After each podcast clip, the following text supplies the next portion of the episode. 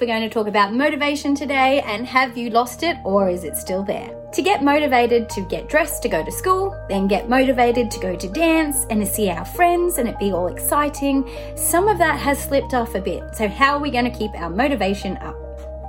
The first thing is to recognize where you are on the little motivational ladder. Okay, so the before contemplation. I haven't really considered making any changes. Two, the contemplation. I've thought about making some changes, but really haven't done anything yet. Three, preparation. I'm intending to make some changes in the next week. I'm intending to make some changes in the next week that will impact my positivity. Four, action. I have taken action in putting some changes into place. So, number five would be your maintenance. So, after you've taken action, that's after really implementing it into a week, um, and then another, and another, and another. So, four weeks is your action. So, if you've really been doing something four weeks in a row, then that's your action plan. And maintenance is the fifth plan, which means you've been taking action and it's been working successfully for you, and you're going to really keep this going for the next six months that we're in this for. And then there is the side in all of this motivation, which is your relapse. And it is okay if relapse happens, which means we just go back into a little slump. We feel like not doing anything again, and that that is perfectly normal. If that goes past though a week or so, maybe we need to look into something or you need to reach out for a little bit more help and assistance in this area. So put in your journal what your current state of your motivation is just right now. You need to know the reasons why behind your dreams and your goals. When your motivation slips a little bit, and it will, we had this before the COVID 19 our motivation will slip a little bit. We need to dig back into our goals and our desires and hopes and know why we are doing what we are doing to really push our motivation forward. For your goals to succeed, you need to be doing it for you, not for anybody else. So, if your goal is to continue your dancing either online or on your own at home in some way, it has to be for you. It can't be for your family members. It can't be for your teachers that you love, I know so much. It can't be for your friends. It must be for you in order for you to succeed at your goals. Okay, so to succeed, you need to own your goal, which means you need to find out the why of your goal. Number two, Make it fun. Your goal needs to be as fun as possible.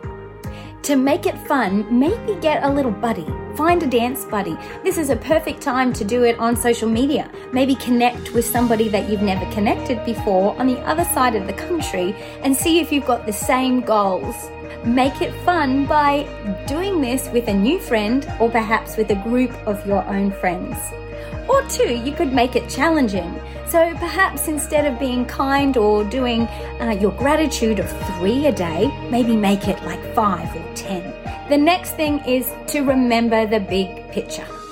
Make sure you're looking at those long term goals as well. Remember, we want to get back into the studio some way or another. So, some of these things are very short term in order to get our long term goals really held. Remember, the bigger picture is to increase your mood. If you're not happy and not feeling your best, things are not going to move along. So let's look at the bigger picture. Perhaps if you are a little bit older, maybe there's a course that you've always wanted to do that you could now do. If you're younger, perhaps maybe learning how to draw or how to paint at home and finding some free YouTube videos on how to do this. The next is to keep balance. It's really important that you don't burn out.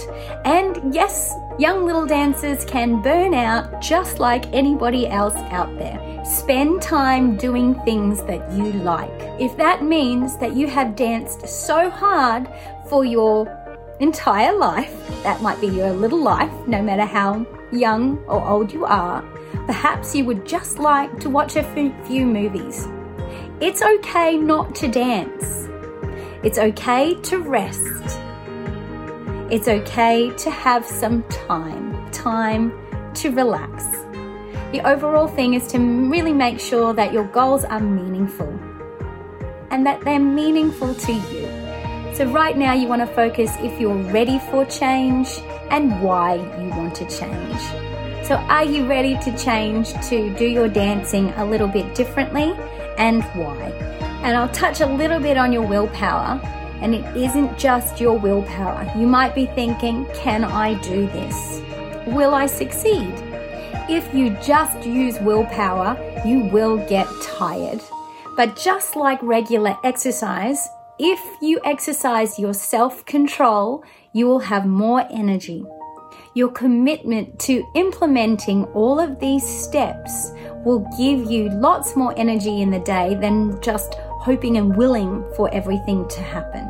You'll be happy to know that hope is very well researched and scientifically backed up to help you succeed.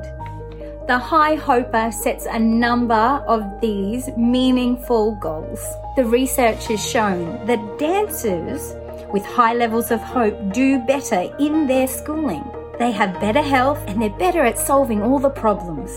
Hope is something to really build up.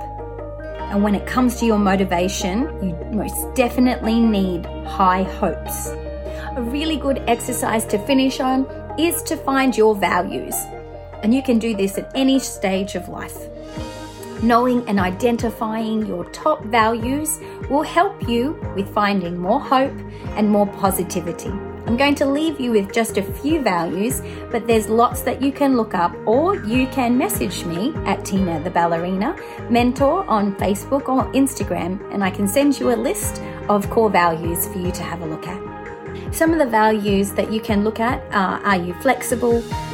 Forgiveness, friendship, gratitude, your growth or happiness, kindness, love and loyalty, your nurturing, patience or peace, positivity, safety, serenity, spirituality, success and support, teamwork or trust, well being, wealth, and the list goes on.